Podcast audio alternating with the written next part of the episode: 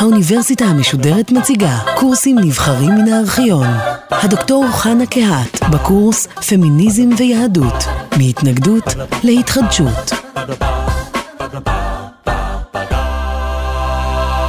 טרוניה מקובלת נגדנו הפמיניסטיות זה שככל שהפמיניזם מתפתח, המשפחה הלכה והתפרקה. אנחנו עדים להתפוררות של מוסד המשפחה במדינות שהפמיניזם מנצח בו. וידוע שהמושג של נישואין, כלולות, אה, מושגים אה, רוויי משמעות, רומנטיקה. כלולות זה מושג שמעורר אסוציאציה של אהבה, רומנטיקה, התמסרות אין קץ. ונראה שאופיים של הנישואין הם תמיד היו איזושהי אידיליה, ואנחנו באות ומקלקלות את זה. אה, כשהנביא רוצה לנחם את ישראל, הוא אומר בשם האל, זכרתי לך חסד נעורייך, אהבת כלולותייך. זאת התחושה של הגעגוע הגדול אל הראייה, אל האישה. אה, האמנם הדבר כן לא מדויק. לאמיתו של דבר, אה, נשים פמיניסטיות לחמו די קשה כדי לאפשר את פירוק המשפחה. והיכולת לפרק את הנישואים אחד, היה אחד מן הנושאים שעמדו על האג'נדה הפמיניסטית לאורך כל המאה ה-20. הנישואים לא היו תמיד מקום טוב, הם לא היום, גם היום לא מקום טוב. לאמיתו של דבר, לפחות בעשירית מן המקרים, ואולי אפילו יותר, יש מי שגורס שב-13.5% מן המקרים, אה, נשים נמצאות בנישואין במלכודת, במלכוד של אלימות. כאחד לעשרה, או לפי אה, מחקרים אחרים, אחד לשבעה בעלים הוא בעל אלים. אה, ובעבר, לפני המהפכה התעשייתית ולפני שהיו זכויות אדם, נשים בעצם היו כלואות בנישואין ללא מוצא, ללא פתח מילוט.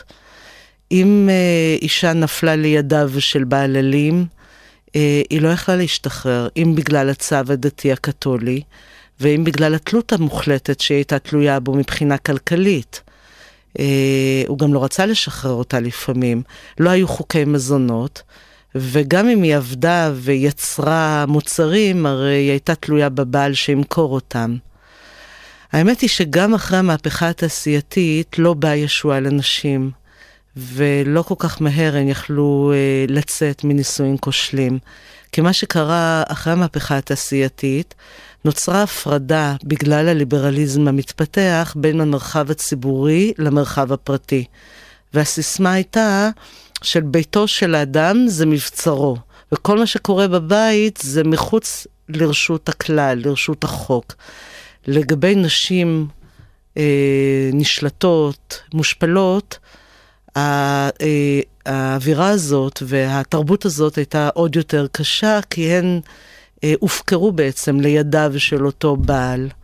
אה, ורק אחרי הרבה זמן, בשנות ה-60 וה-70 של המאה ה-20, כשנשים התחילו להתכנס והתחילו קבוצות העצמה, אותן קבוצות להעלאת המודעות בארצות הברית, נשים התחילו לדבר ולגלות שהם לא כל אחד מקרה לגופו, אלא שהן חלק מתופעה כללית גלובלית של נשים מוכות. והפרטי הפך לציבורי והאישי הפך לפוליטי, וכך נשים הצליחו להיחלץ ובעצם לפתוח את אותו פתח מילוט מהכלא האיום של אה, נישואין אלימים ונישואין כושלים.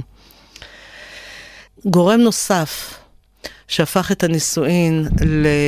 לפעמים לקשים מאוד, אה, היה הגורם הילודה, ילודה בלתי נשלטת. גם זה היה אה, נושא קשה מאוד לנשים, כשאנחנו צריכים לזכור שעד שנות ה-30 ובמדינות אירופה עד אה, שנות ה-50, החוק, הקומסטקלאו הידוע לשמצה משנת 1873, לא התיר להפיץ מידע או למסור כל אינפורמציה לנשים כיצד הן יכולות להימנע מהיריון בלתי רצוי. מאות אלפי נשים, כ-300 אלף למשל, במאה ה-19 מתו מהיריון לא רצוי, מילודה בלתי נשלטת. נשים שהלידה לא הייתה טובה, או הן לא היו בשלות, או לא היו מסוגלות ללדת. מרגרט סנג'ר, הלוחמת הגדולה, אה, למען אה, ילודה אה, בתכנון, למען הפצת המידע על מניעת הריון, מתארת בביוגרפיה שלה את אותו רגע שבו החליטה לצאת ולהיאבק את המאבק למען אותן נשים. היא מתארת שאותה אישה שבאה אליה בלידה העשירית, אישה שלא, אסור היה לה ללדת, והרופא הזהיר אותה שפעם נוספת של הריון יהרוג אותה. ואומרת סנג'ר ששנה אחר כך, בין זרועותיי, כשילדתי את הילד הנוסף, האישה הזאת מתה. ואז החלטתי לצאת ולהיאבק בחוק הזה, במיוחד כשידעה וראתה כיצד נשים עשירות מצליחות להשיג דרך שוחד את אותו מידע נכסף ולתכנן את, ה, את הלידות שלהן בצורה שלא תזיק לבריאותן. אה, כידוע, מרגרט סנג'ר וחברותיה ישבו בכלא. ושילמו מחיר מאוד גבוה מבחינה אישית כדי להוביל את המהלך הזה. ועד שנות ה-30 זה הפך להיות רשמי כשהתירו לנשים לקבל מידע ולהתחיל לתכנן את הלידות שלהן, ובכך בעצם לתכנן את החיים שלהן. נשים התחילו ללמוד, התחילו לעשות קריירה, התחילו לשלוט בבריאות שלהן, והצליחו באמת אה, להתקדם לקראת שוויון. יכול להיות שגורם נוסף שנמצא בתוך המערכת הזאת של התרופפות הנישואין, או איחור הנישואין, זה אותו פער שקיים עדיין בין גברים לנשים בדימוי שיש לאישה הנשואה. ישנם הרבה גברים שגדלים עדיין באותה אה, תרבות פטריארכלית, כשהדימוי של האישה היא אותה אישה קטנה שהיא... אה, עושה את כל מה שהבעל רוצה ממנה, ובאמת תפקיד שלה להיות עקרת הבית, בעוד שהרבה נשים גדלות היום בתוך אה, חוויה של אה, התפתחות וצמיחה, מתוך רצון לפתח קריירה, והפער הזה לפעמים בלתי ניתן לגישור, וזה מביא לפירוק המשפחה. על רקע המבוא הזה, מעניין לבדוק מה קורה באמת במקורות היהדות. אם אנחנו אה, בוחנים את הנישואים במקרא, הרי ששם קיים הארכיטיפ הקדום של בעלות. גם השם בעל אה, מסמל את זה. וזאת ההיסטוריה של כל החברות הפטריארכליות. בתקופת המקרא, הנישואים בעצם היו אה, מקח וממכר. זאת הייתה פרקטיקה כלכלית בין האב לבין החתן. הם הוגדרו כלקיחה, כי ייקח איש אישה, אברהם לקח את עוד אישה, את קטורה, ויש לנו עוד מקומות שזה מופיע בביטוי הזה. הביטוי לקיחה אה, מסמל את העניין של מקח וממכר. כן, החתן משלם את דמי המוהר, מוהר הבתולין, ולוקח את האישה מרשות האב. האב יכול היה למכור את הבת, להשיא אותה, להרס אותה, אה, בעל כורחה למי שהוא חשק, והוא גם היה יכול למען ולסרב, כפי שמופיע בספר שמות. אה, בתלמוד, במסכת קידושין, אנחנו מוצאים עוד פירוש מעניין לביטוי לקיחה. שם הפרשנות היא שהלקיחה היא כאדם שמוצא את אבידתו. כי הרי נאמר שאלוהים לקח את אחת מצלות האדם, כן, לקח ויקח את הצלע ויבן ממנה את האישה. ואת אותה צלע האדם מחפש, ולכן הוא לוקח אותה חזרה. ביטוי שבא ומחזק עוד יותר את הבעלות, כביכול הוא מוצא את החלק ממנו שנלקח ממנו וזה שלו. אני רוצה רק להזכיר שכבר דיברנו על כך שמצד שני אנחנו רואים בבראשית את הבעלות ואת השליטה כקללה. והוא ימשול בך זה חלק מקללה. כך שיש שתי פנים ל... אה, לצד הזה של השלטון על האישה. המעמד של הנישואין השתנה בתקופת חכמים. יש לציין שאינוס של האישה או בגידה שלה בבעל אה, נחשבו תמיד כמעילה בזכות הקניין שלו. זה מתבטא יפה מאוד בעשרת הדיברות, כשנאמר לא תחמוד אשת רעך ועבדו וחמורו ושורו, זאת אומרת, היא חלק מהרכוש של הבעל, ועד היום גם הרב קוק כך מתבטא, הוא רואה באישה את הקניין הטוב ביותר שאיש יכול אה, אה, לקנות. אה, אשת חיל מי ימצא, כי רחוק מפנינים מכרע. כן, זה מקח, שוב חוזר למקח, היא מציעה. אם קונים אישה טובה, רחוק מפני מכרע. הקניין חל באירוסין, מה שקרוי היום קידושין. בתקופת המקרא וגם בתקופת חכמים היה פער של זמן, פער גדול לפעמים בין האירוסין לבין הקידושין. היו מארסים אותה בגיל צעיר, לפעמים כתינוקת, והיא הייתה צריכה לגדול ולהבשיל, הבעל היה צריך אה, להתבסס, והנישואין עצמם, זאת אומרת הכניסה לבית הבעל, הרבה פעמים אה, התרחשו זמן רב אחרי האירוסים, והאישה, הבחורה, הנערה או הילדה הייתה מאורסת ואסורה לכל גבר אחר. בימי הביניים חכמים איחדו בין הנישואין לקידושין, כיוון שהיו הרבה תקלות, כי אותה בחורה או נערה או ילדה מאורסת לא תמיד המשיכה את אותה נאמנות למארס, לארוס, והחליטו לאחד בין טקס הקידושין לטקס הנישואין, וזה מה שאנחנו עושים היום. השלב השני של הנישואין עבר איזושהי רפורמה וזאת הכתובה. הכתובה אה, תוקנה כמאה שנים לפני הספירה על ידי אה, שמעון בן שטח, ויש אה, בכתובה שינוי של פרדיגמה. מפרקטיקה כלכלית בין שני גברים, בעצם בכתובה יש לנו כבר חוזה משפטי מסוים בין הבעל לבין אשתו. אה, הכתובה מבטיחה שאם הוא יגרש אותה, והאפשרות של הגירושין קלה מאוד ביהדות, אם הוא רואה בערווה דבר או אם היא לא מוצאת חן בעיניו, הוא כבר יכול לגרש אותה, כך אומר, אומרים בית הלל בגמרא, מספיק שהיא מצאה, כמו שרבי עקיבא אמר, מספיק שמצא נאה ממנה, הוא כבר יכול לגרשה.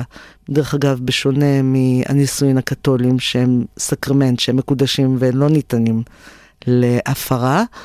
אבל מן הצד השני היא הייתה קלה בעיניו לגירושין, ואז פעמים רבות אישה הייתה מוצאת עצמה חסרת כל מגורשת, חסרת נחלה, חסרת רכוש, כשאין לה שום בסיס כלכלי. כדי למנוע את המצב הזה, כדי שלא תהיה קלה בעיניו, תקנו חכמים את הכתובה, שזה כבר איזושהי התחייבות של הבעל כלפי האישה, שאם מגרשנה, יהיה לה לפחות את אותו סכום כדי להתחיל את חייה מחדש. שלב שלישי של הנישואים זה אותו שלב uh, של קידושין, האירוסים הופכים לקידושים וזה מקודש על ידי הברכות. זה בערך במאה השלישית לספירה, שמתחברות הברכות, שמלוות את הקידושים והן נעשות בפיקוח דתי. Uh, יש מי שאומר שזאת בהשפעה של הסקרמנט הנוצרי באמת, והתהליך הזה מקדש את הטקס הזה. זאת כבר לא פרקטיקה משפטית בלבד, זאת פרקטיקה דתית. אה, כשהחתן, כשהוא אומר לכלה, הרי את מקודשת בטבעת זו כדת משה וישראל, הוא בעצם מכניס את האלמנט הדתי, וחכמים אומרים על דת בית דין הוא מקדש, על דת חכמים הוא מקדש. זה בעצם הופך להיות אה, אקט דתי. הדבר הזה אה, נתן מימד יותר מטאפיזי לקידושין, וכשאנחנו אה, נדבר על נושא הגירושין בהרצאה הבאה, נראה גם את הפן השלילי שבדבר. אה, לגבי גירושין, כפי שכבר ציינתי, הגבר הוא המגרש. אישה לא יכולה ולא יכלה ליזום גירושין, משום שהיא לא הייתה זו שלקחה את האיש. גבר יכול לגרש אישה בניגוד לרצונה, ואישה אה, לא יכולה להתגרש אם הוא לא רוצה. זאת אומרת, כל הכף מוטט לטובת הגבר מבחינת ההלכה. הוא יכול לגרשה אם היא רוצה או לא רוצה, גם בעל כורחה, בעיקרון מן הדין, מן המקרא, והיא חסרת אונים. אה, אולם חכמים שקדו על תקנת בנות ישראל, הם ניסו לתקן את המצב הזה ולאזן אותו, וקבעו מספר אה, סיבות שבעקבותיהן אישה תוכל לדרוש גירושין בבית הדין, ויכפו עליו לגרשה. אה, ונתנו רשימה, אה, אם האיש הוא לא אה, מסוגל לחיות חיי אישות בגלל חוסר עונות, אם הוא חולה במחלה מדבקת כמו מוכה שכין, אם יש לו הבל פרח מאוד רע שקשה מאוד לשאת אותו. אם uh, האיש עובד בעבודות מאוד בזויות שגורמות שכל הזמן יהיה ריח רע ממנו.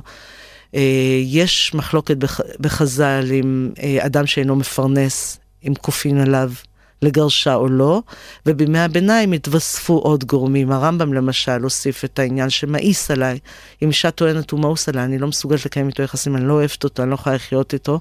לדעת הרמב"ם גם כופים עליו, כיוון שהיא אינה כשבויה בידיו לחיות איתו בעל כורחה, וחכמים בימי הביניים גם הוסיפו, ועד היום יש מחלוקת על זה, עם הבעל אלים. עם הבעל אלים, לדעת חכמים אה, שונים בימי הביניים, כופין עליו לגרשה, והכלל שקבעו שאין אדם גר עם נחש בכפיפה אחת, אי אפשר לכפות עליה לגור עם אדם אלים. אה, מן הצד השני גם חוקקו אה, תקנות שבאו לסייע בידה. רבן גמליאל נודע בתיקונים הרבים שהוא הכניס בגירושין. כי הגירושין, הגיטין היו דברים שרירותיים לחלוטין. גבר היה יכול לתת גט ולהתחרט ולהחזיר אותה, והאישה הייתה נתונה לשרירות ליבו. רבן גמליאל תיקן כמה וכמה תקנות שימנעו מצב כזה של אה, אפשרות להתעלל באישה בנושא של הגיטין. יש לנו במאה ה-11 את רבנו גרשום שתיקן שני חרמות. חרם דרבנו גרשום הידוע שאיש לא יישא אישה שנייה, הוא אסר בעצם על הביגמיה וחרם זה חל על uh, קהילות אשכנז. וכן את החרם הנוסף שלא כופין על אישה לקבל גט. הוא ניסה לאזן וליצור בעצם מאזן אימה. גם אישה יכולה היום לסרב לקבל את הגט. ובמידה מסוימת הוא השווה את הזכויות של האיש והאישה. אה, אני רוצה להוסיף שבתחום אה, הילודה, לאמיתו של דבר, אה, לנשים דתיות לא הייתה בעיה, לנשים יהודיות, מאז ימי חכמים, כיוון שדווקא בגלל הסכנה שבלידה, וחכמים מודעים לסכנה, הם מגדירים את הלידה כסכנה גדולה, לא כפו עליה והיא פטורה ממצוות פרו ורבו, היא לא חייבת. יש סיפור מאוד יפה של אשתו. אה, יהודית, אשתו של רבי חייא שבאה אליו, כי היא כבר לא רצתה ללדת, פעמיים ילדה תאומים וזה היה לה מאוד קשה, כי הם נולדו בהפרשי זמן גדולים מדי, אז היא התחפשה, כי היא פחדה לשאול אותו ישירות, והיא באה ושאלה אותו אם אישה חייבת בפרור, והוא אמר לה לא, והלכה ושתתה כוס של הקרין. אני לא יודעת איזה אמצעי זה היה, אבל זה מנע ממנה לידות להבא. כשנודע לו הדבר הוא קצת הצטער, אבל היא בעצם... אה, גרמה לכך שהפסק שלו התקבל להלכה שנשים פטורות ואם הן רוצות להימנע אין מצידן יכולות להימנע. גם חכמים מונים רשימה של אה, מצבי סכנה שנשים אמורות להימנע במצבים האלה, אם זה על ידי שימוש במוח ואם זה על ידי כוס של הקרין. ועד היום באמת אה, בעלי הלכה ברגע שיש סכנה או צער, הם פוסקים שאישה לא תיכנס אה, להיריון ותימנע, למרות שיש היום נסיגה, כי לא מגלים היום למתחנכות, לבנות הצעירות, שבעצם זה בידיהן. עדיין הן הולכות כל הזמן לשאול את הרב, הן לא כל כך מודעות שבעצם אין להן בכלל חובה להיכנס להיריון לא רצוי, והן יכולות להימנע. אה, בהסתכלות אה, כללית בנושא הנישואין, לאמיתו של דבר, אפשר לומר שהמגמה מאז תקופת חכמים עד ימינו, אה, נשים פמיניסטיות יכולות להצביע על מגמה לשחרר את האישה. אני רוצה לציין למשל שחכמים הפקיעו מרשותו של האב את היכולת למכור את הבת או להרס אותה בעל כורחה כשהיא בגרה. הם לא הפקיעו ממנו את, את הבעלות כשהיא קטינה, וזה מדהים שעד היום הפרקטיקה הזאת יכולה לה, להתקיים. זאת אומרת, אם אבא מטורף ימכור את הילדה הקטינה שלו, הרבנות תחייב את הקונה לתת לה גט או תדרוש גט והיא תהיה נשואה. Uh, הכאב הגדול שלנו זה שחכמים במשך הדורות לא המשיכו את אותה מגמה ברורה של שיפור מצבה של האישה. ובדורות האחרונים אפילו יש נסיגה מסוימת, כיוון שהאחריות הישירה שהייתה בכל הדורות בין הרב לקהילה, שגרמה לכך שכשהייתה אישה מוכה, כשהייתה אישה עגונה, כשהייתה אישה מסורבת גט, כשהייתה אישה שהבעל לא יכול היה ללדת, שגם זאת הפכה להיות סיבה שכופין עליו גט, אה, הם התערבו והם טיפלו באופן אישי, כי זאת הייתה האחריות האישית שלהם. במאה ה-21, כשיש חוק שוויון, חוק זכויות האדם וחירותו, אפשר לומר שלפי החוק הישראלי, בגלל שקבעו את דיני האישות הדתיים כמחייבים את כלל האוכלוסייה, הנשים בישראל יכולות כולן באופן פוטנציאלי לאבד את הזכות הזאת במסגרת הנישואין. כי החוק הדתי, גם ביהדות וגם באסלאם, שולל את חירותן. והרבה מאוד נשים נוכחות לדעת ולראות את זה בסיטואציה של בקשת גט, ואז מתברר שאין להן את הזכות הפשוטה לקבל את חירותן חזרה. וזה אחד הדברים המדהימים שמתקיימים עד היום. סוזן ארקין, הפמיניסטית הידועה, הייתה פה בשנת 2000 והיא סקרה את המצב במדינות רבות, זה לא רק במדינת ישראל, אבל במדינת ישראל, כיוון שזה חוק המדינה, מצב חמור שבעתיים, והיא הוכיחה בדוגמה הזאת עד כמה נשים נדחקו מהחקיקה הליברלית, מהשיח של זכויות האדם לשוליים. ויש לנו דרך ארוכה מאוד לעשות כדי לתקן את המצב הזה. לתקן את המצב הזה. לתקן